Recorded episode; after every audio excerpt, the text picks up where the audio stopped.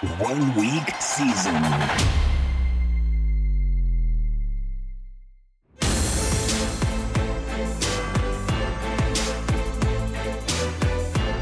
NFL Edge Audio. Buccaneers at Packers. Kickoff Sunday, December 17th, 1 p.m. Eastern. Over under 41 and a half. Game overview by Hilow. Packers running back A.J. Dillon has a thumb injury and has yet to practice this week as of Thursday, after reportedly breaking it in the team's Week 14 loss to the Giants.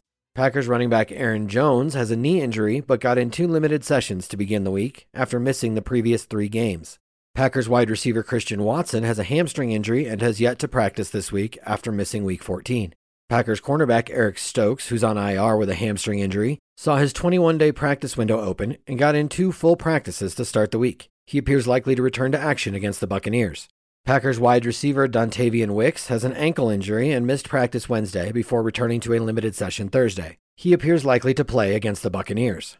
Buccaneers wide receiver Chris Godwin has yet to practice this week with a knee injury, but has been on the team's practice report for a few weeks and has yet to miss a game. Buccaneers cornerback Carlton Davis and safety Ryan Neal have yet to practice this week. There aren't tons of paths to this game environment erupting into something worthy of team and game stacks. That said, each offense is expected to be highly concentrated, making select pieces worthy of one off and mini correlation status. How Tampa Bay will try to win. The Buccaneers rank 22nd in points per game at 22.2, 22nd in plays per game at 61.5, 17th in PROE, 19th in pass attempts per game at 33.8, and 13th in points allowed per game, 20.8. They are average in every sense of the word. It then makes sense that they currently sit at 6 and 7, somehow atop the tragic NFC South division. Like the Packers, the Buccaneers are typically involved in close affairs, with just two of their previous eight games decided by more than one score. As such, this team should be viewed as highly unlikely to push game environments on their own. What they lack in team upside, they make up for in concentration, as their five primary skill position players all play near every down roles, including running back Rachaad White, wide receivers Mike Evans, Chris Godwin, and Trey Palmer, and tight end Cade Otton. Moreover, the offense has evolved into extreme concentration, primarily amongst White and Evans of late, providing solid paths to upside for each player. As was mentioned above, Rachaad White has seen one of the most robust workloads of all backs in the league during the second half of the season. He has played 80% or more of the offensive snaps in seven of the previous eight games for the Buccaneers, averaging 20.9 running back opportunities over the previous eight games played. That has resulted in no less than 15.9 DK points in any game during that span, but has increased his salary to a point where he has returned a 4x salary multiplier on his Week 15 salary just once in eight games, which is below the typical 25% hit rate for player pricing on the site. The matchup on the ground is a good one against a Packers defense allowing 4.6 yards per carry behind 1.33 yards allowed before contact this season, with recent box scores of primary backs of 20, 86, and 2 on the ground to Saquon Barkley, 18 for 110 and 1 on the ground to Isaiah Pacheco, 26 for 125 and 1 on the ground to the combination of David Montgomery and Jahmyr Gibbs, and 10 for 64 on the ground to the ghost of Austin Ekeler. Rest in peace. White averages just 3.7 yards per carry this season, but the matchup and robust workload combine to present a solid opportunity at piercing the 100 yard rushing bonus, with additional work through the air all but guaranteed. White averages 4.1 targets per game and is most definitely one of the players that can do enough through the air to negate the need for multiple touchdowns. Mike Evans has six games of double digit targets this season, three of which have occurred in his previous five games played. Even so, he has just three games all season over 100 yards, with all three instances seeing the veteran wide receiver go for 143 yards or more. In other words, Evans tends to hit hard when he hits, akin to a Nico Collins or DK Metcalf. As was mentioned above, the Buccaneers average just 33.8 pass attempts per game, making it exceedingly unlikely that a player not named Mike Evans sees double digit targets, with Chris Godwin's three such instances the only other time someone other than Evans has seen double digit looks all season. The pass offense is highly concentrated from a snap rate perspective, with only Evans and White likely to garner the upside to be relevant in GPPs on a weekly basis. The matchup through the air against the ultra prevent Joe Barry defense provides a slight boost to the expectation for White and a slight dent to the downfield work of Mike Evans, although it should be noted that Evans has actually seen a more robust route tree this season compared to seasons past. How Green Bay will try to win.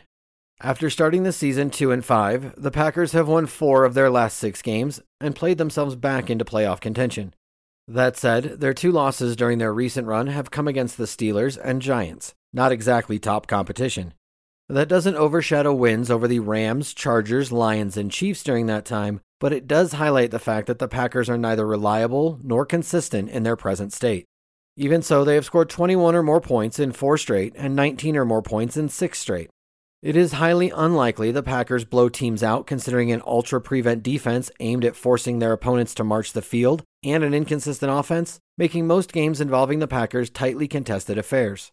They rank near middle of the pack in PROE, plays per game 61.4, good for 23rd in the league, pass attempts per game at 34.5, which ranks 17th, and a 17th ranked points per game at 21.5, as well as points allowed per game at 20.5, which ranks them 11th, while ranking near the bottom of the league in rush attempts per game, 25th ranked 24.9.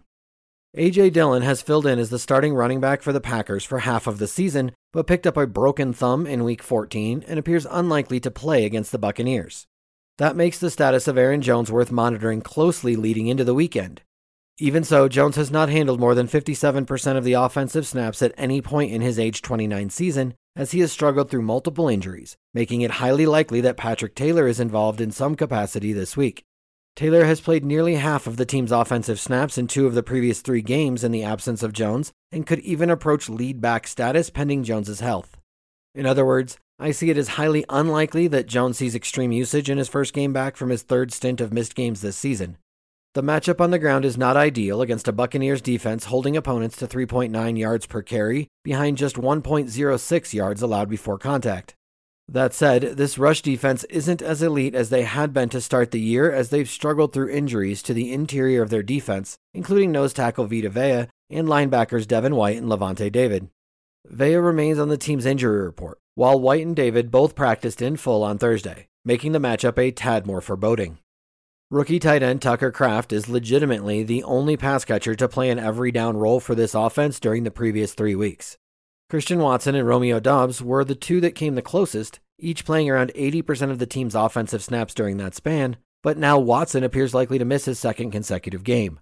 That should leave Dobbs, Dontayvion Wicks, assuming he plays, and Jayden Reed as the primary wide receivers, with Malik Heath and Samori Toure on hand for situational roles. Reed and Doubs are of particular intrigue, considering their respective roles in this offense. Doubs maintains an elite red zone role, having scored seven touchdowns this season, while Reed continues to be utilized all over the field in addition to seeing numerous carries per game. Reed joins Deebo Samuel as the only wide receivers with multiple rushing scores this season. Even so, modest pass volume and sub elite snap rates make all players in this offense reliant on efficiency and trips to the end zone to return fantasy upside. Likeliest game flow. This game involves two teams that are highly unlikely to push game environments this season, which leaves this overall game environment rather uninspiring. That said, the expected concentration from each unit could still provide some fantasy goodness for us, albeit likeliest to be beneficial as one offs or mini correlations, as opposed to full game stacks or team stacks. There just aren't a ton of paths to this game environment igniting into something worthy of team and game stacks, considering the offensive and defensive tendencies of both sides involved. That said, there is the component of desperation that could add to the potential upside, as both of these teams currently sit at a 6 and 7 record and need a win to bolster their chances of making the postseason. Jets at Dolphins. Kickoff Sunday, December 17th, 1 p.m. Eastern, over under 37 and a half. Game overview by Mike Johnson. Zach Wilson came back with a bang, posting his best game of the season in a Week 14 rout of the Texans. These teams met just a couple weeks ago on a short week the day after Thanksgiving, but that game had Tim Boyle at quarterback for the Jets. There are potential weather concerns in the forecast with high winds expected in Miami over the weekend. Miami is playing on a short week after being upset by the Titans on Monday night in a fourth quarter meltdown. The Dolphins are also dealing with several injuries to key players on both sides of the ball, including their skill players. How New York will try to win. The Jets are still fighting this season and scored 30 points last week for only the second time all year. That game was also the first time they had scored more than 16 points since October 15th. After benching Zach Wilson a few weeks ago for the Tim Boyle experience, the Jets came crawling back, and Wilson rewarded them with one of his better games of the season completing 75% of his passes and breaking the 300 yard mark for the first time all year. The Jets' defense continued its high level of play, and that, combined with a semi functioning offense, allowed New York to resemble the type of team that many expected entering the season. On the surface, the Jets are out of the playoff race. However, given the nature of the AFC this year and how many teams have very bad quarterback and injury situations, it's not impossible for the Jets to sneak in if they are able to rattle off four straight wins to end the year. Looking at their schedule, this is the big game that stands in their way. Remaining games against the Commanders and Patriots likely have the Jets as favorites, and they also play the Browns, who are on their fourth starting quarterback with mounting defensive injuries. It isn't likely, but stranger things have happened. None of that will matter if the Jets can't find a way to beat the Dolphins this week. Miami's defense has looked very good against weaker opponents this season, but had a meltdown late in the game against the Titans that cost them a victory. The recipe from the Titans could be one that the Jets try to emulate, as the Titans were able to move the ball through the air with their stud number one wide receiver DeAndre Hopkins and dynamic pass catching back Tyjae Spears. Garrett Wilson and Breece Hall can also fill those roles, and it's easy to see the comparison of the young gunslinging and inconsistent QBs Will Levis and Zach Wilson. Coming off his best game, a game where the Jets opened things up and let him make plays to get ahead of the sticks, rather than predictable runs that left the Jets in tougher late down situations, Wilson is the type of streaky QB who could string together some nice games to end the year. Wilson, Hall, and Tyler Conklin will be the focal points of the offense once again, and we should expect New York to try to emulate what worked in Week 14 as far as trusting Wilson more on early downs. The Dolphins blitz at the fourth lowest rate in the NFL and are a team that has shown cracks recently and has several starters battling injuries after already losing star edge rusher Jaelan Phillips. Zach Wilson should have time and opportunity to make plays, and the Jets should enter the game expecting to need to score some points against the elite Miami offense. How Miami will try to win. The Dolphins have one of the league's top offenses, but are also a very fragile unit at this point in the season. On Monday night, they came out hot, but an injury to Tyreek Hill left him in and out of the lineup for much of the evening. Raheem Mostert and Jaylen Waddle each had injury scares of their own, but ended up being fine. De'Von Achane played the entire game, but apparently picked up a toe injury that held him out of practice the first two days this week, and which had Mike McDaniel non committal about his availability for this game. Given Achane's injury issues already this season, his slight frame, and the Dolphins likely taking a long term approach, it seems likely that he will miss this game. Miami did not score their first offensive touchdown until the fourth quarter Monday night, as the Titans slowed them down by limiting their big plays and pressuring Tua Tagovailoa, sacking him five times along with many more pressures. This week, the Dolphins face a Jets team that they played recently and had a lot of success against. It must be noted that the Jets offense was so inept during that first meeting that the Dolphins had the ball a lot and were able to wear down New York's defense. In that game, the Jets offense had the following first half drives Five plays, 16 yards. Three plays, 8 yards. Three plays, negative 7 yards. Four plays, 11 yards. Three plays, 9 yards. One play, pick 6.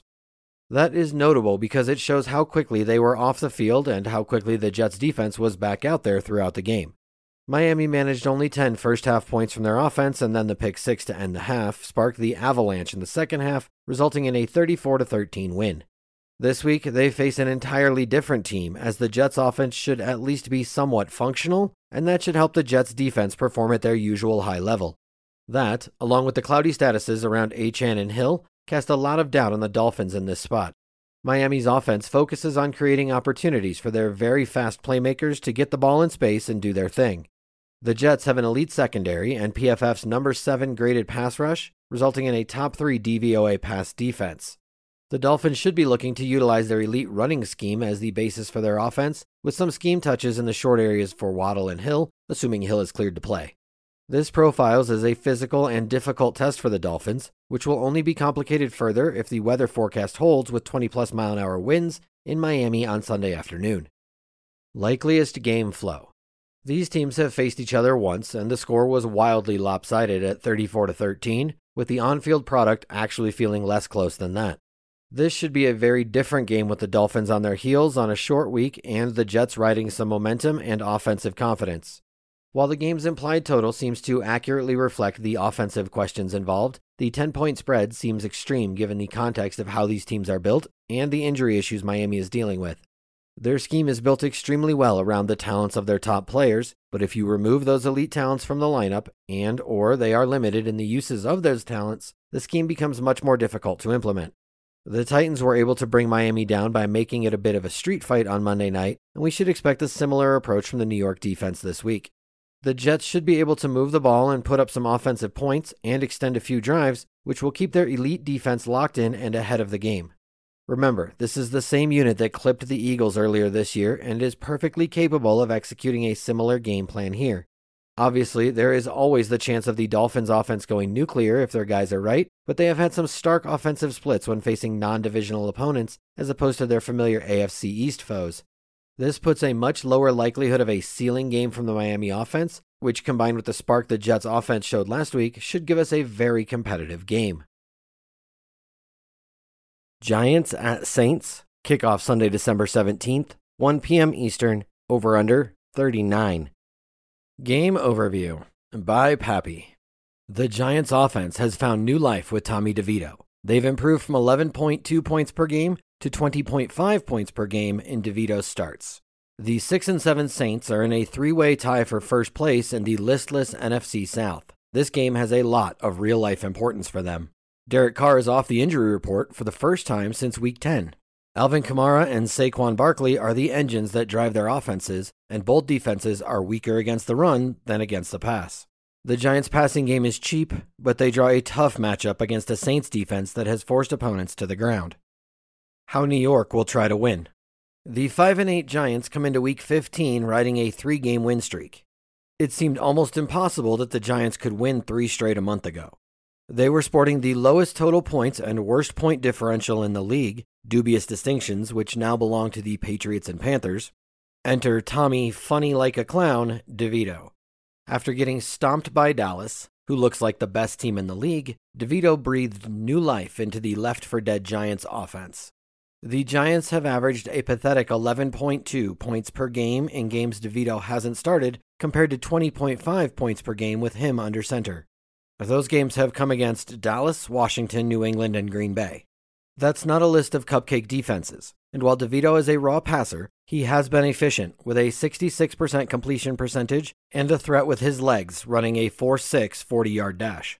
The Giants have sped up under DeVito. They are now sixth in situation neutral pace since he took over, but still rank below average 22nd in pace for the year.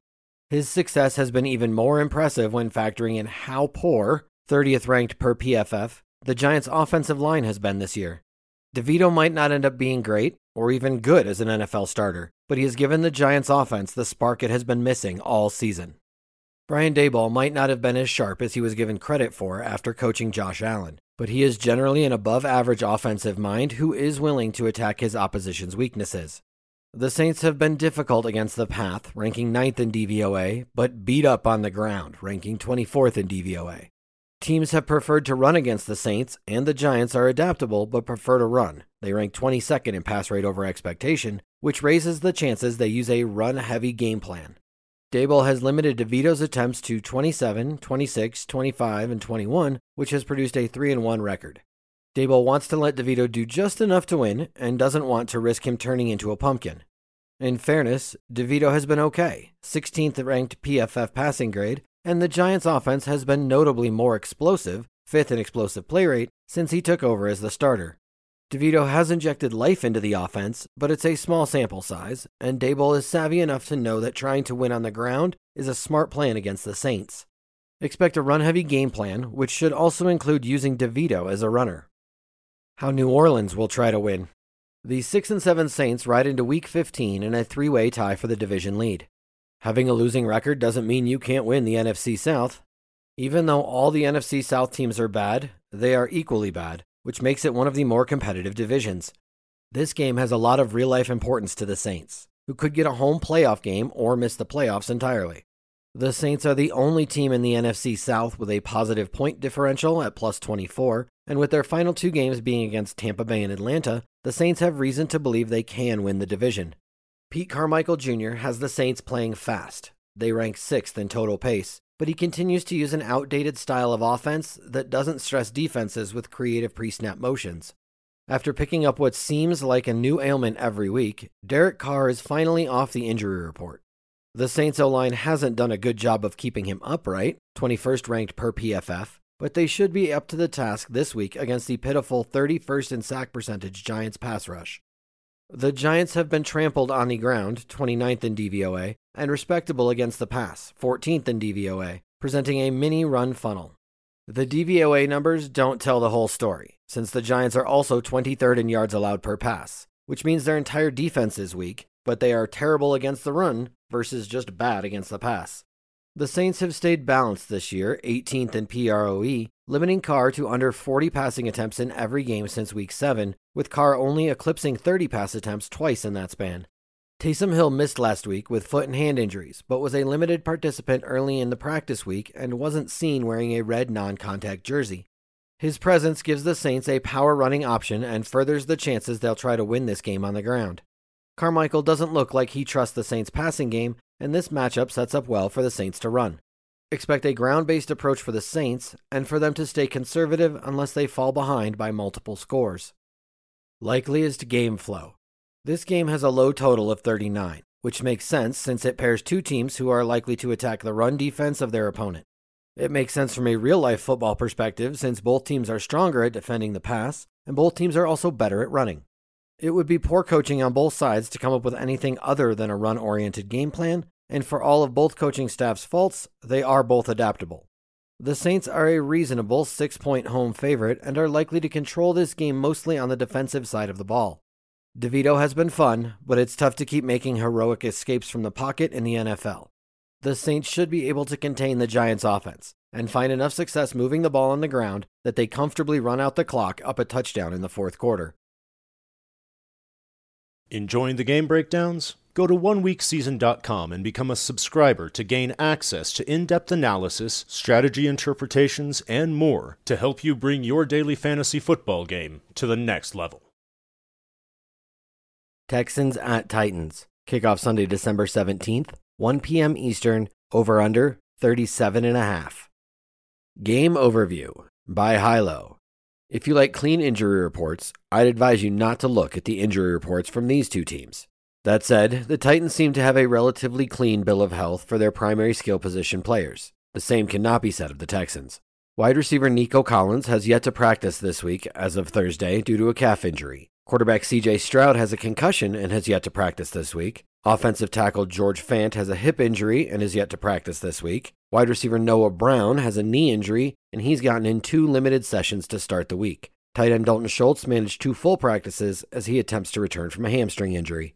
Noah Brown brings tantalizing ceiling to the table in this spot, but there are enough uncertainties mixed in with an offense that prefers to hold its top option in the sub 80% snap range that he is by no means a smash lock button play. How Houston will try to win. Davis Mills' season appears to be upon us after CJ Stroud left the team's Week 14 game with a concussion.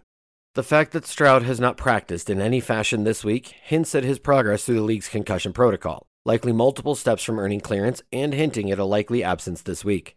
Equally as dire for how this team wants to operate is the presence of both offensive tackles on the injury report, with George Fant appearing likely to miss and Laremy Tunsil working through a knee injury that kept him from practice on Wednesday.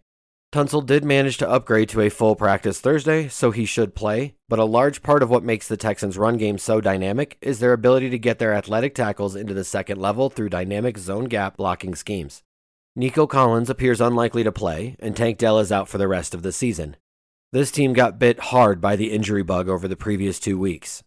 That leaves us with a lot of guesswork as we try and piece together their likeliest plan of attack against a defense better attacked through the air. The Texans are near the middle of the pack in PROE, 18th ranked 63.5 plays per game, 16th ranked 34.5 pass attempts per game, and a 19th ranked 26.2 rush attempts per game. Devin Singletary seemed to reassert himself as the unquestioned lead back for the Texans in Week 14 after Dameon Pierce played just five fewer snaps in Week 13, playing a solid 57% of the offensive snaps and handling 16 running back opportunities to the five of Pierce and four of Dare Ogunbowale. Even so, the poor matchup, the Titans have held opposing backs to 3.8 yards per carry and limited opposing backfields to 20.1 DK points per game, uncertainties surrounding the expected efficiency of the offense, elite red zone defense of the Titans. They've allowed the lowest red zone touchdown rate in the league at 37.5%, and likely absence of one of the team's elite offensive tackles is enough to put a damper on expectations in this spot. Nico Collins has yet to practice this week with a calf strain, which appears to be similar to the one that he suffered in week 9. He would go on to miss the following game the last time, which appears likely to be the case again here. With Tank Dell done for the season, primary wide receiver duties should fall on Noah Brown's intriguing shoulders.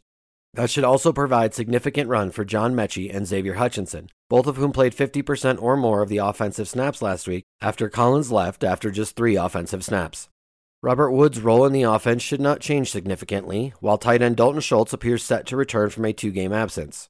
We've talked about this all season, but it bears repeating here. The Texans have utilized a tight rotation of four wide receivers throughout the season, which should once again be the case here. That should limit Brown, Woods, and Hutchinson to sub 80% snap rates, while Metchie is the likeliest to be the primary situational pass catcher in that group. That means, like always, these pass catchers are primarily useful for their expected per target efficiency, which could take a significant hit with Davis Mills under center.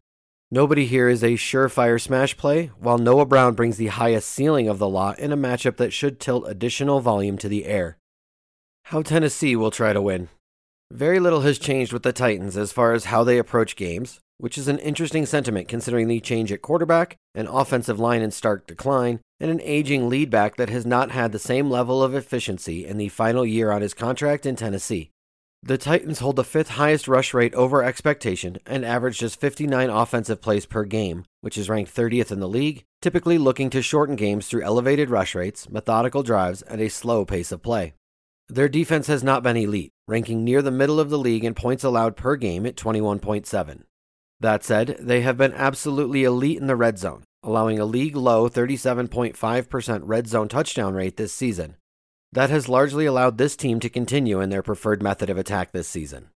Even at 5 and 8, only 3 of the Titans' losses this year have been by more than one score, highlighting how this franchise continues to try to win games. As we continue to harp on here at OWS, Derrick Henry is most valuable when we can confidently project him for more touches, which has historically occurred in close games. The matchup matters not for the King, it's all about volume. The last three games for the Titans included a 17 10 win in Week 12, a 31 28 loss to the Colts in Week 13, and a 28 27 win over the Dolphins in Week 14. In those games, Henry saw opportunity counts of 20, 23, and 19. The Titans are favored by three points at home this week, making it likely Henry will push for 20 opportunities again in this spot. The Texans have been solid against the run this season, holding opponents to 3.6 yards per carry behind just 1.07 yards allowed before contact. Expect Tyjae Spears to continue seeing significant work, having outsnapped Henry in consecutive weeks. DeAndre Hopkins is the clear alpha of this pass offense and is coming off a two game stretch of 12 targets per game. He has also been elite against zone coverages this season, an important aspect of this matchup considering the heavy zone rates utilized by Houston's defense. Hopkins currently ranks 15th in fantasy points per route run against zone coverage this year and holds a solid 26.1% target rate against that primary coverage. Nick Westbrook-Ikhine, Chris Moore, Treylon Burks, and tight end Chig Okonkwo should all see meaningful snaps on a weekly basis, albeit likeliest to be in a rotation of some sort. That should continue to keep their range of outcomes as far as targets go rather muted, all of whom would likely require a trip to the paint to return meaningful counting stats. Likeliest game flow. We know what to expect from the Titans, who should now be considered the team likeliest to control the game environment this week due to the multitude of injuries from the Texans. That said, we know Bobby Slowik is one of the more progressive and forward leaning offensive play callers in the league, capable of mixing the talent he has on the field. If anyone is going to force this game environment into something worthy of stacking, it's likeliest to be Noah Brown. Brown has shown appreciable upside when given the opportunity this season, albeit with Stroud under center.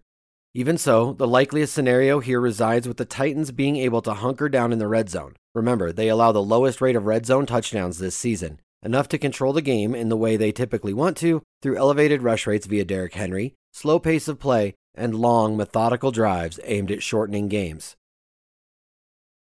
Falcons at Panthers. Kickoff Sunday, December 17th, 1 p.m. Eastern, over under 34.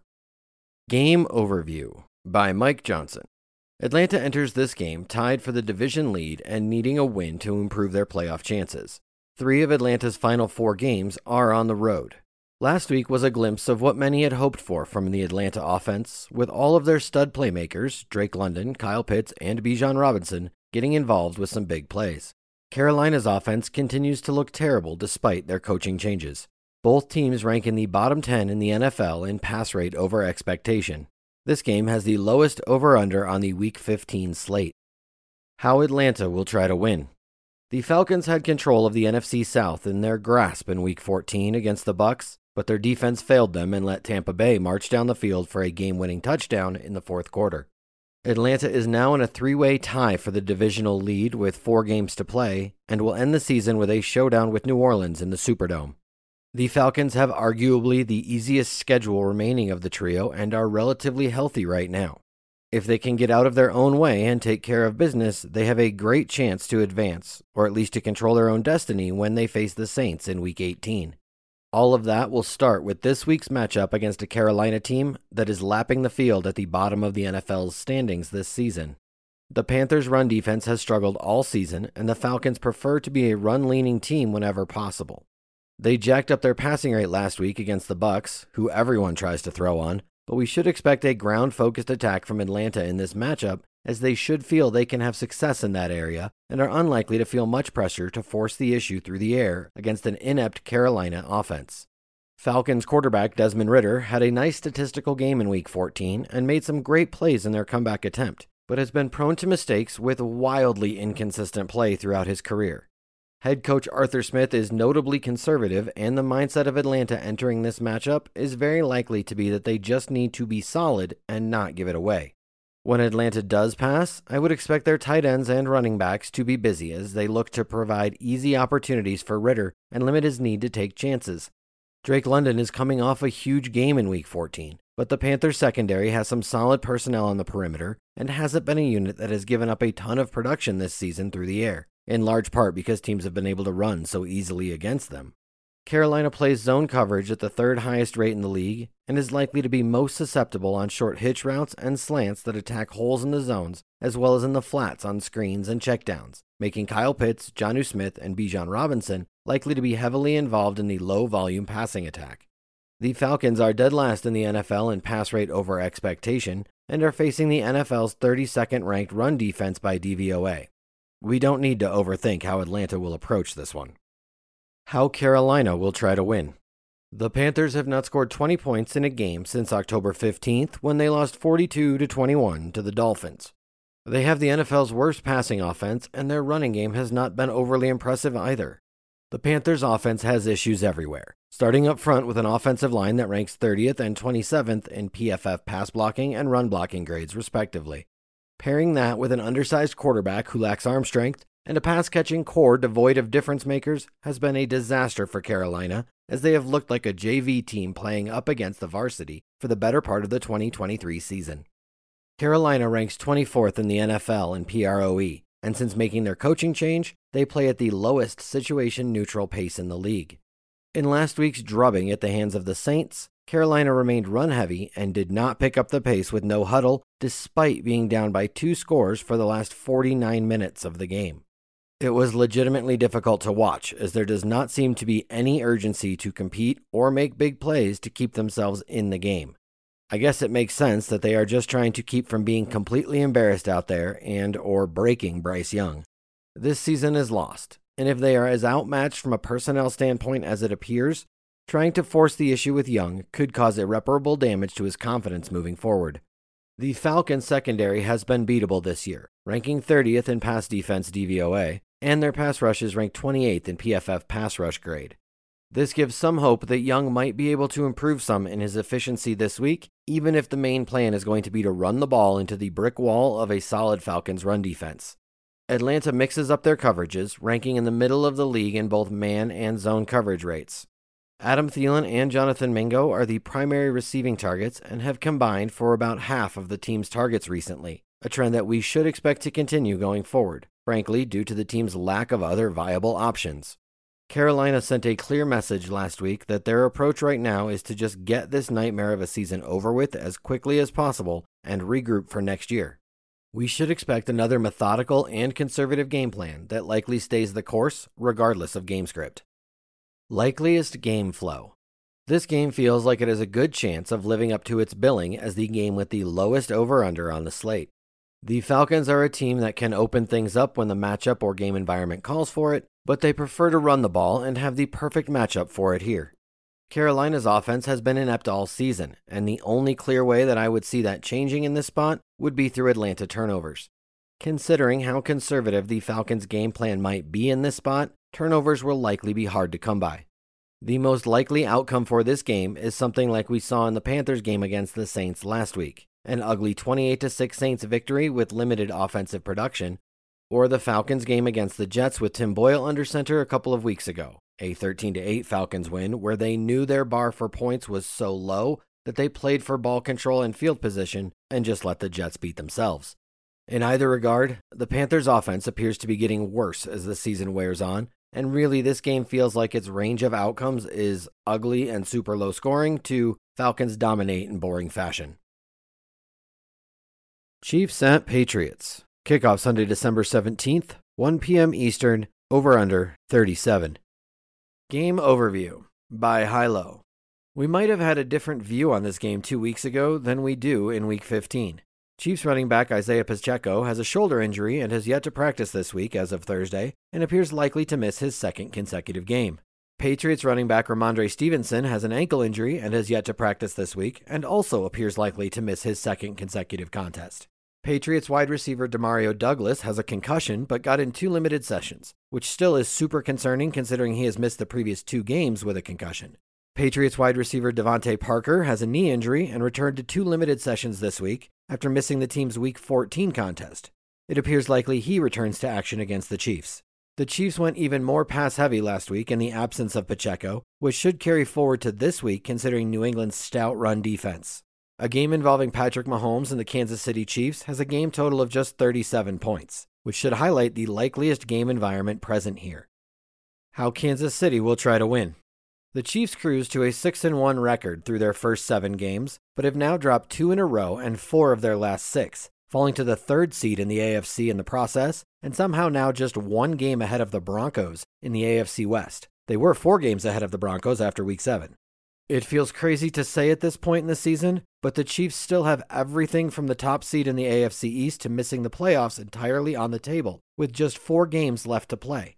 They appear set to play without their lead back again this week after falling to the Bills in Pacheco's absence last week. We've talked a lot about the fact that the Chiefs are approaching games fundamentally differently this season as compared to previous years, not necessarily aiming to outscore their opponents each week this year. A defense allowing just 17.5 points per game, the third fewest, has allowed them to utilize a more nuanced offensive approach, but that does not overshadow the relatively poor offensive efficiency demonstrated from this unit. We've seen uncharacteristically poor efficiency brought on through drops, mental mistakes, penalties, and a little less Mahomes magic than in seasons past. Either way, the Chiefs lead the league in pass rate over expectation, PROE, and rank sixth in overall pass rate, 61.34%, which is likely to only increase this week in the expected absence of Pacheco.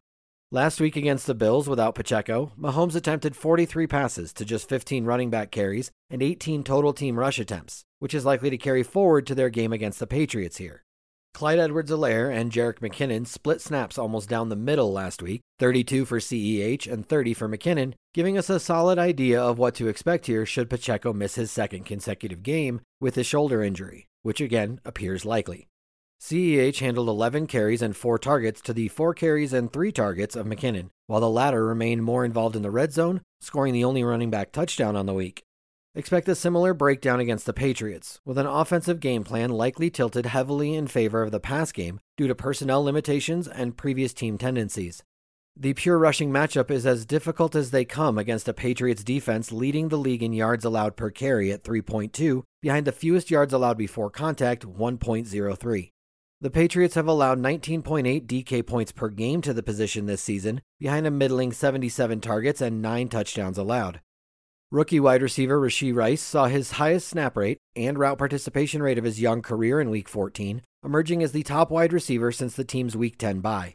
He joins Travis Kelce as the only near every down pass catcher on this offense, with both playing 85% or more of the team's offensive snaps a week ago. The rotation is a mess of mediocrity behind those two, with all of Skyy Moore, MVS, Justin Watson, Kadarius Toney, James Ritchie, and tight end Noah Gray seeing meaningful yet sporadic snaps and usage, and none playing more than 55%, which is Watson, of the offensive snaps a week ago. Mahomes is experiencing his lowest efficiency since his rookie season as the team struggles to find that magic. Plagued by drops, incorrect routes, and a dip in red zone efficiency, 56.25% red zone touchdown rate ranks just 14th in the league after ranking second in 22 at 71.08%. This pass offense is very much Kelce and Rice, and then everyone else. The Patriots present a pass funnel matchup due to their top ranked run defense, ranking near the middle of the league in net yards allowed per pass attempt, but facing a deep 8.2 yard average depth of target. In standard Belichick fashion, the Patriots are near the top of the league in red zone touchdown rate allowed, 45.95%, cracking down where it matters most. In other words, the Chiefs are more likely to struggle in the red zone compared to their ability to move the football through the air here. How New England will try to win. The 3 and 10 Patriots are the only team in the AFC already mathematically eliminated from postseason contention and currently hold the third overall pick in the 24 draft. The Mac Jones experience appears to be coming to an end after Bailey Zappe started the previous two games, making it increasingly likely that the team selects a quarterback with their first pick in the coming draft. Even through all the chaos, the Patriots forged their primary identity through their defense, allowing just 20.9 points per game behind a low 56.25% red zone touchdown rate allowed, which speaks volumes to head coach Bill Belichick's defensive scheme and design, considering the lack of top end talent on the defensive side of the ball. Their top defensive player, Matthew Judon, has missed all but four games this season to further highlight the changing scenery in New England. Offense has been a tough ask from the Patriots this season. They've reached a modest 21 points in just two games all year, their wins over the Bills and Steelers, and have been shut out twice, and have scored in the single digits five times. We should get another game of Ezekiel Elliott as a true workhorse after the veteran backs on 91% of the team's offensive snaps a week ago, handling a massive 30 running back opportunities in the process, 22 carries and 8 targets. His per touch efficiency remained poor, but any back seeing that level of usage is worthy of consideration, regardless of matchup. He was backed up by wide receiver running back kick returner Ty Montgomery a week ago, but the veteran converted wide receiver played a modest 11% of the team's offensive snaps, managing just six total snaps. The matchup on the ground should be viewed as a positive for Zeke against the Chiefs' defense, allowing 4.6 yards per carry behind a robust 1.42 yards allowed before contact. The Chiefs are near middle of the pack in DK points allowed to the position, checking in at 20.2 per game. If Stevenson remains out, Zeke is very much in contention for tighter bills this week at a price of just 5800. The New England pass catching core has been in a state of constant disarray this year as their top options continue to struggle through injuries. Juju Smith Schuster, Parker, Tyquan Thornton, and tight end Hunter Henry should lead the charge against the Chiefs, assuming Parker returns from a one game absence. Douglas is the wild card. He is clearly the preferred option through the air as one of the only remaining players capable of generating separation within the first few yards of the line of scrimmage, but he is coming off two missed games due to a concussion and has yet to get into full practice, placing his game day status in doubt yet again. He should re enter a prominent role in the offense should he gain clearance in time for Sunday. Steve Spagnuolo's intricate defensive scheme has been in man coverage at a top five rate this year, against which Douglas has excelled this season. His 31.3% target rate against man handily leads the team, leaving him as the only pass catcher worthy of consideration from the Patriots should he return. The bigger picture is that the team has struggled to move the ball through the air all season, finally showing some level of competency last week with Zappe under center. Likeliest game flow. The Patriots are highly unlikely to push the Chiefs on the scoreboard here, leading to a likeliest scenario that involves a muted offensive environment for each team. The clearest path to that changing is for the Chiefs to break through in the red zone and score with their opportunities, which is a tough ask against a Patriots defense ranked sixth in red zone touchdown rate allowed at under 50%, and made even more difficult if Pacheco misses again. Vegas agrees, as this game total is currently set at a modest 37 points, with the Chiefs favored by more than a touchdown, 8.5 points. Both of these teams rank in the top half of the league in points allowed per game, 17.5 for KC and 20.9 for New England, reinforcing the idea that offense could be hard to come by here and leaving the likeliest game flow heavily influenced by each defense. Cowboys at Bills. Kickoff Sunday, December 17th, 4:25 p.m. Eastern over under 50 and a half. Game overview by Mike Johnson. Another week, another high profile matchup in the late afternoon window on an NFL Sunday. Two aggressive passing offenses face off in a game with enormous playoff implications for both sides. Dak Prescott and Josh Allen rank first and second in the NFL among QBs in expected points added. The Bills are averaging 29 points per game since changing their offensive coordinator, while the Cowboys are averaging 38 points per game since opening up their offense following their Week 7 bye. This game sets up well for the tight ends and running backs of the Bills, as well as the receivers of the Cowboys. How Buffalo will try to win. The Bills got back over 500 with a huge win in Arrowhead over the Chiefs last week, and are now one of six AFC teams with a 7 6 record entering Week 14. This game represents the end of a brutal three game stretch for Buffalo where they played the Eagles, Chiefs, and now the Cowboys. If not for a 58 yard field goal in the rain at the end of regulation and a missed chance for a game winning touchdown in overtime, the Bills would be one game away from going undefeated during that stretch. The Bills have looked far more efficient offensively for most of their three games since firing offensive coordinator Ken Dorsey, averaging 33 points against the Jets and Eagles before starting the Chiefs game with two early touchdowns. The Chiefs were able to slow them down after that, holding them to no touchdowns and two field goals in the final 40 minutes of the game. This week, the Bills face a Dallas team that has been lights out offensively since opening up the playbook and relying on Dak Prescott after their Week 7 bye. The Bills have come out swinging in each of the last three weeks, and we should expect a similar approach this week. Dallas plays man coverage at the fourth highest rate in the league and ranks seventh in PFF coverage grade, as their secondary has been lights out for much of the season. This is a similar situation to last week when they faced a Chiefs team that plays a similar amount of man coverage and is very good against perimeter receivers. This game once again profiles as a spot where the Bills will likely lean heavily on Josh Allen both on the ground and through the air, with the ball likely to be funneled to the middle of the field through their running backs, tight ends, and slot receivers. Buffalo has a solid defense, but the Cowboys have been torching everyone lately, and the Bills will need to enter this game with an aggressive mindset and chasing points. Last week against the Chiefs, they were able to coast a bit after building a lead, as the Chiefs' 2023 offensive struggles continued. This week, there will likely be no such luxury, as the Cowboys have been arguably the hottest offense in football over the last half of the season. The 49ers are really the only other team in the conversation with them. Buffalo ranks fourth in the NFL in pass rate over expectation, and the Cowboys are facing the fourth highest opponent's pass rate over the last four weeks. Expect the Bills to lean on their franchise quarterback once again in what amounts to a must win game that would set Buffalo up perfectly for a playoff run and potentially a Week 18 showdown with the Dolphins for the AFC East crown. How Dallas will try to win. Dallas changed their identity coming out of their bye week, putting the ball in the hands of Dak Prescott and raising their pass rate as well as how aggressive they push the ball down the field and the tempo they play with. Dallas ranks among the league leaders in both situation neutral pace of play and pass rate over expectation. Dak Prescott has rewarded the Cowboys for their trust in him by playing at an MVP caliber level and putting Dallas in a three way tie atop the NFC with the Eagles and 49ers. The Cowboys have a very difficult schedule remaining as they face the Dolphins and Lions over the next two weeks before closing out the year against the Commanders. The Cowboys made short work of the Eagles last week and should enter Buffalo extremely confident that they can get it done once again. The Bills' defense showed its vulnerability in Week 12 against the Eagles as their elite wide receivers made big plays to keep them in the game, while Jalen Hurts made plays with his legs. CeeDee Lamb and Brandin Cooks should have opportunities to make plays against the Bills' man coverage, while tight end Jake Ferguson is a perfect fit for attacking the Bills in the middle of the field when they play zone. Buffalo mixes up their coverage looks, ranking 16th in the league in man coverage rate and 17th in zone coverage rate. Dak Prescott has been absolutely on point this season and should be able to identify the Bills' coverages and attack them in the optimal way regardless of how they play them. On the ground, the Cowboys got Rico Dowdle more involved last week and moved Tony Pollard into a role that more closely resembled his 22 role than how he has been used this year. Pollard set a season high with 8 targets to go with his 16 carries, and Dowdle also set a season high with 12 carries, including 7 in the first half. It isn't like Dallas was just feeding him once the game was in hand. This could potentially unlock yet another level of the Dallas offense if they are able to get Pollard back to the efficient and explosive back we saw in 2022 by being more calculated in their usage of him.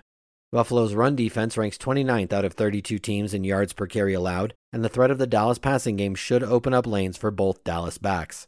The Cowboys are in great position to finally make that elusive playoff run, and it has been their aggressiveness on both sides of the ball that has gotten them this far. We shouldn't expect that to change now. Likeliest game flow. There is a case to be made that these two teams are playing the best football in the league right now outside of San Francisco. Buffalo beat the Chiefs in Arrowhead and really should have beaten the Eagles the week before that. The Dallas offense is averaging an incredible 38 points per game over the last seven games and is coming off a dominating performance against the Eagles. This game has all the ingredients for a shootout, and as we often talk about, both teams are likely to enter the game feeling pressure to be aggressive and get points on the board early. The respective pass rates and tempo of both offenses leads us to a situation where we should have a lot of plays with talented players being put in position to make things happen. Dallas is the team more likely to get ahead thanks to their opportunistic defense and an offense that appears to be in better position for explosive plays. While Buffalo has shown they can move the ball on most anyone, the areas that they seem to have an advantage will require them to be more methodical in moving the ball down the field. Dallas, on the other hand, seems to be in a position where they will have opportunities to make big plays regardless of how the Bills' defense plays them. Buffalo has dealt with injuries in their secondary all year, and the absence of veteran safety Micah Hyde will undoubtedly create more issues for them on the back end. Once again, the Bills have been fine defensively against teams with lesser perimeter and downfield threats, but when facing talented units, it opens them up in all areas of the field. Barring any excessive weather issues, we are likely in store for an entertaining and fast paced matchup between the NFL's best performing QBs of the 23 season, according to EPA metrics. Enjoying the game breakdowns? Go to oneweekseason.com and become a subscriber to gain access to in depth analysis, strategy interpretations, and more to help you bring your daily fantasy football game to the next level. The Bears at the Browns. Kickoff Sunday, December 17th at 1 p.m. Eastern, with an over under of 38.5. Game Overview by Mike Johnson. The Bears appear to be peaking late in the season as they have won three of their last four games. The Browns have won games with four different starting quarterbacks this season, which feels like it has to be some sort of record. Cleveland has retooled their offense with Joe Flacco under center, shifting from an incredibly run heavy unit to a team that has attempted 89 passes in the last two weeks. Both of these teams rank near the bottom of the league in pass rate over expectation, but have been airing it out more recently. The Browns have the league's number one ranked defense, but are battling a lot of injuries right now and have given up 63 points in the last two weeks. How Chicago will try to win. The Bears emerged from their Week 13 bye and were aggressive and efficient in their victory over the Lions, as they held Detroit scoreless in the second half en route to a 28 13 victory. Chicago's defense has emerged as a strong point lately, and this has improved significantly since acquiring Montez Sweat at the trade deadline. Last week, the Bears also threw at a pass rate above their expected rate and found success. Their offense is starting to click as Justin Fields has found a groove late in the season once again. The Bears have also started calling more designed runs for Fields since his return from injury, which opens them up to more potentially explosive plays and opens running lanes for the running backs and holds linebackers on play action concepts. All things considered, the Bears are a much more formidable team at this point in the season than their 5 and 8 record would indicate, as they have won 3 of their last 4 games with the lone loss coming to the Lions in week 11, a game in which Chicago held a 12-point lead with 4:15 remaining. Fields' primary pass catching targets are DJ Moore and Cole Kmet, with Moore operating as one of the top receivers in the league with Fields under center. Last week, the Bears gave Moore some extra usage in the running game in a Deebo Samuel type role as they experimented with new ways to get the ball in the hands of their best player. The Browns play man coverage at the highest rate in the league and will give Moore some chances to make plays down the field. It will be important to watch the status of many key Browns defensive players, as Cleveland's injury report is littered with difference making players from their secondary and pass rush. While the Bears' offensive game plan will certainly center around the talents of Fields and Moore, their backfield will not be ignored completely. We should expect three backs to be involved, which limits the expectations for each of them individually. But Chicago should be able to move the ball a bit and sustain drives on the ground to an extent because of the lanes that Fields and the Bears' scheme open up. Ultimately, the Bears' offense may come crashing down to earth if the Browns' defense is reasonably healthy but there is some potential for a big offensive showing if things break a certain way later in the week. Cleveland has surrendered 92 points over the last three weeks and gave up 31 to the Ravens and 38 to the Colts earlier this season. How Cleveland will try to win. The Browns have won games with four different starting quarterbacks this season, which is a testament to their elite defense as well as the coaching acumen of Kevin Stefanski. The most recent change has been to roll with veteran Joe Flacco and has entailed altering the overall offensive approach much more than the previous changes. While we could talk at length about the different levels of QB that Deshaun Watson, PJ Walker, and Dorian Thompson Robinson are, the reality is that the Browns were able to maintain a similar playing style, play calling, and concepts regardless of which of them were under center. The change to Flacco, a far less mobile option and more advanced passer than his predecessors, has moved Cleveland to a more conventional offense that utilizes its pass catchers at a higher rate. This week, the Browns face a Bears defense that has been improving over the second half of the season and has been very good against the run, in particular. Since the insertion of Flacco at quarterback just two weeks ago, several Browns pass catchers have shown spikes in terms of usage and or efficiency. David Njoku had his best game of the season in Week 14 against the Jaguars, while Amari Cooper set a season high in targets and tied his season high in reception. Meanwhile, Elijah Moore set a season high with 12 targets in Week 13 while setting the NFL season high for air yards in a game. Flacco isn't just throwing it either, he is pushing the ball downfield at an incredible rate. He is averaging 9.9 intended air yards per pass attempt, which would lead the NFL if he had thrown enough passes to qualify. While that number may come down a bit as more volume is added to the mix, there is little doubt that the Browns are going to continue chucking it and they have an underrated receiving core in terms of talent as well. Chicago faces the fifth highest opponent pass rate in the NFL, which is especially significant when you consider how many games the Bears were blown out in earlier in the season, where teams didn't have to pass against them. Adding to all of this is the fact that starting running back Jerome Ford is battling an injury that may limit him or hold him out. We should expect a similar game plan from the Browns this week as they had last week, with a high volume of passing, and it will just be a matter of how efficient they can be. Likeliest game flow. This section is where we talk about the outcome that is most likely to play out, but frankly, there is a huge range of outcomes in this game. Could we see a Joe Flacco versus Justin Fields back and forth shootout? Potentially. Could we see the Browns' top ranked defense dominate at home while the Bears' improved defense brings Flacco back down to earth? Absolutely. As is usually the case, the most likely game flow probably lies somewhere in the middle, but I'll be kind of surprised if we do get that middle of the road type of game.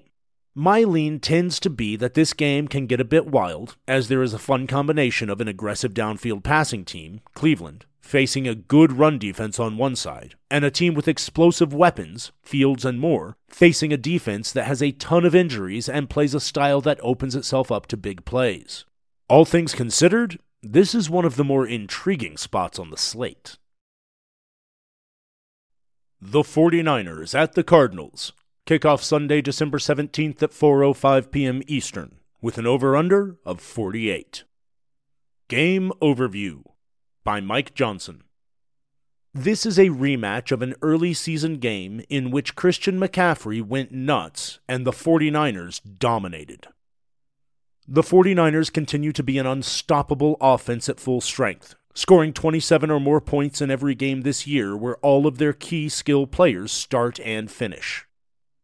Arizona's defense has held its own against struggling offenses, but has been destroyed by solid units with good personnel. The Cardinals have a 2 and 2 record since Kyler Murray's return and are looking to continue growth as a franchise under first year head coach Jonathan Gannon. Trey McBride has emerged as the top receiving threat for Arizona and is becoming one of the top tight ends in the league. How San Francisco will try to win. From my Week 2 NFL Edge write up on the 49ers. Quote, for most teams, when people are evaluating how they play, it is common to reference their run pass splits and their tempo. To me, the 49ers are a different animal altogether. The way this team is built schematically and personnel wise, it feels more like a basketball team than a football team. Let me explain. There are five players on a basketball court. In football, the offense has 11 players, but five of them are offensive linemen who can't touch the ball, which leaves six players to share the rock. Quarterback Brock Purdy rarely, if ever, runs the ball, and the 49ers basically ignore one of the five remaining players, whoever is in as their second tight end, third wide receiver, or second running back. This leaves a situation where one of four players, Christian McCaffrey, Deebo Samuel, Brandon Aiyuk, or George Kittle, is touching the ball on basically every play for them. To illustrate my point, in the first three quarters of the 49ers' season opening win with Pittsburgh, one of those four players touched the ball on 48 of the 53 offensive plays that didn't end in a sack. Brock Purdy is the point guard of this basketball team, and Christian McCaffrey is going to get the most shots. But the balance here is not about run versus pass as much as it is about the fact that they have four game breaking players you have to account for at all times. End quote. Here we are in week 14, and nothing really has changed.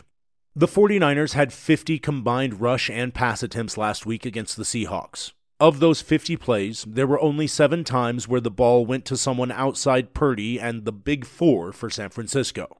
Three of those seven plays were runs by backup running back Jordan Mason when the 49ers were up 12 points with less than two minutes remaining. Suffice it to say that the 49ers are going to continue rolling this way for a while. This week, the 49ers travel to play an Arizona team that they already destroyed once this season. Arizona's defense ranks 31st in the NFL in DVOA and has been an equal opportunity unit this season, ranking bottom five against both the run and the pass. The Cardinals have been notably awful against elite and dynamic running backs, surrendering two of the five biggest running back games of the season to CMC and Kyren Williams. This seems to set up as a CMC smash spot, although it is impossible to rule out the 49ers passing game pieces scoring the touchdowns as well. Arizona plays a relatively conservative style of defense, ranking bottom five in the league in blitz rate and top five in the league in zone coverage rate. Deebo Samuel and George Kittle are theoretically the top options against zone coverage from a schematic standpoint, but Brandon Aiyuk also ranks top five in the league in fantasy points per route run against zone and we've seen backs smash in Arizona in the passing game as well. So, really, it's just a great matchup for the entire 49ers offense. In any regard, the 49ers have scored 27 plus points in every game where they were fully healthy on offense, and this week they are healthy and facing a very bad defense. They should enter this game with their usual game plan and ride their studs to another four or five touchdown performance. How Arizona will try to win. Kyler Murray's presence is the biggest difference for this game compared to the first meeting. The last time these teams met, Josh Dobbs was the quarterback for the Cardinals, and we have since seen him get traded and implode in Minnesota as well. Murray hasn't been a world beater, but he has definitely changed the feel around this team since his return, and he is moving extremely well and making plays with his legs. The Cardinals are 2 and 2 since he came back from last season's ACL tear, and both of those wins are against teams who are in the thick of the playoff race. So it's not like they just picked off a couple of bottom feeders. Even one of their losses was somewhat impressive, as they only lost by a score of 21 to 16 against the upstart Texans, and this was prior to all the recent Texans injuries.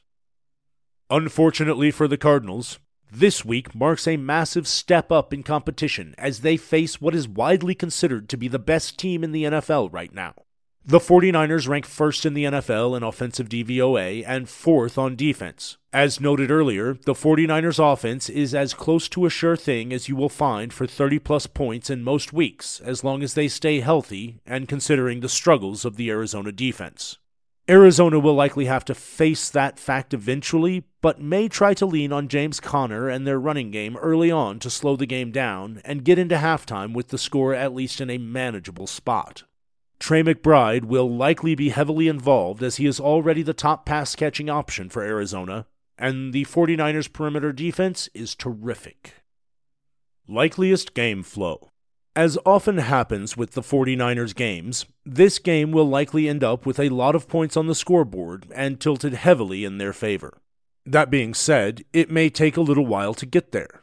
The 49ers offense isn't one that forces the ball downfield or ever feels rushed to make explosive plays to put points on the board.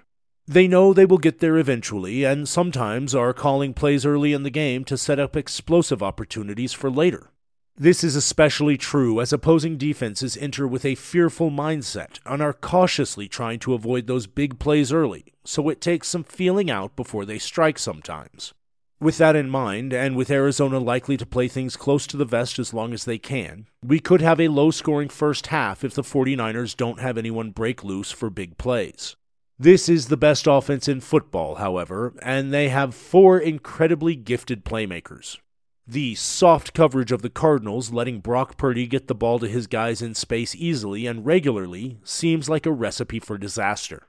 The 49ers have a dominant personnel advantage in the secondary, which should allow them to sell out against the run and give extra attention to McBride, which will leave everything on Kyler Murray to move the ball for Arizona's offense and keep this game even remotely competitive.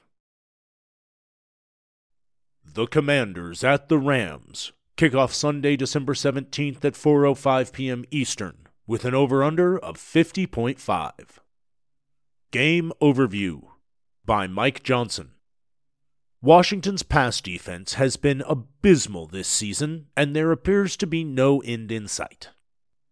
The Rams almost pulled off a huge upset in Baltimore last week, and their offense appears to be clicking on all cylinders, scoring 30 plus points in three straight games. Kyren Williams has one of the best workloads of any running back in the league.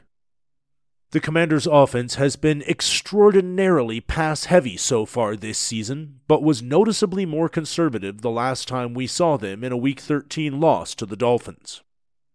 This game is one of two spots on the Week 15 slate with an over under of 50 or higher. How Washington will try to win. The Commanders have been a source of offensive fireworks this season, thanks to their offense throwing the ball at the third highest PROE in the league and their defense being the worst in the league against the pass. In a strange turn of events, however, we saw the Commanders start running the ball at the highest frequency we've seen all year in their Week 13 loss to the Dolphins. Despite falling behind early and by a significant margin, the Commanders had more rush attempts than pass attempts for the first time this season. The thing that made that decision even more head scratching was the fact that starting running back Brian Robinson left the game in the first half with a hamstring injury. A pass heavy team that trailed by three plus scores for the last 40 minutes of the game and lost its starting running back turns into a run heavy unit. Just when you think you've got the NFL figured out, something like that happens and all you can do is shrug. Zooming out, it does make a bit of sense, as there was rain in the game and the field was not in great shape. If the commanders felt like things were beyond the point, where they could make a comeback, maybe they just decided to move on and get out of there and into their Week 14 bye. Coming out of their bye, Washington faces a Rams team that is in the thick of the NFC playoff race and has been rolling offensively in recent weeks. Brian Robinson's status is in doubt for this matchup, and Washington should be expecting to need a lot of points to have a chance in this one. The Rams defense ranks bottom 10 in PFF pass rush grade while having the worst coverage grade of any secondary in the league. Los Angeles plays a high amount of zone coverage and also ranks 27th out of the 32 teams in quarterback pressure rate. This is helpful for the Commanders, who have given up the second most quarterback sacks in the NFL through Week 14. Considering the fact that Washington has been very pass heavy for most of the season, the weather will be pristine in Los Angeles on Sunday, their best runner is likely to miss the game, and the matchup indicates they will be able to protect the quarterback better than usual. This sets up as a spot where the Commanders can let Sam Howell rip through the air once again.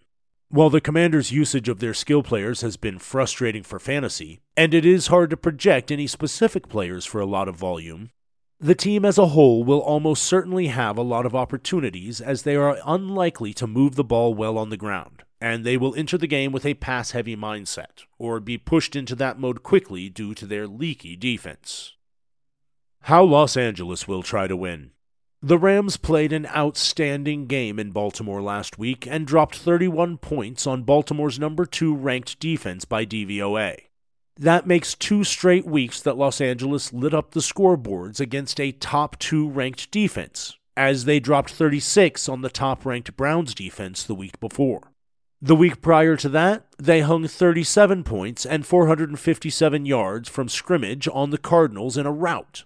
Suffice it to say, the Rams' offense is rolling right now. A big part of that resurgence has been thanks to the return of Kyren Williams after he missed four games with an ankle injury. The Rams have been more balanced and have benefited from an increased efficiency in the running game, as well as what it has done to open up their passing game and put them in more favorable down and distance situations. As we look at this matchup for Los Angeles, it is important to understand the context of head coach Sean McVay's offense. While Matthew Stafford is playing terrific football and they have two elite wide receivers, this offense is built around their running game. The running game concepts and how they fit in with the route concepts are so critical for this team, as the scheme itself opens things up for players most of the time rather than leaving guys on an island and hoping they win. The reason this is critical is that this game is more complex than Washington's pass defense is trash, so the Rams will come out chucking it. The reality is that the Rams are going to have a relatively balanced attack from the outset of this game because they have to if they want to light up the commanders on the back end as the game progresses.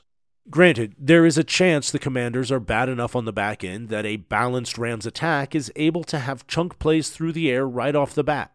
But it is notable that they are highly unlikely to just enter the game and throw it on 80% of the plays on their first possession.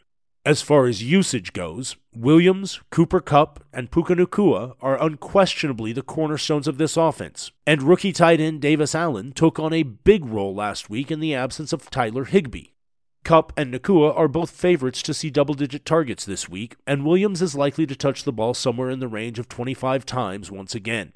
Washington's run defense has been solid this year, ranking 8th in DVOA, so it wouldn't be shocking for the Rams to get Williams more involved in the passing game as an alternative means of moving the ball through their backfield.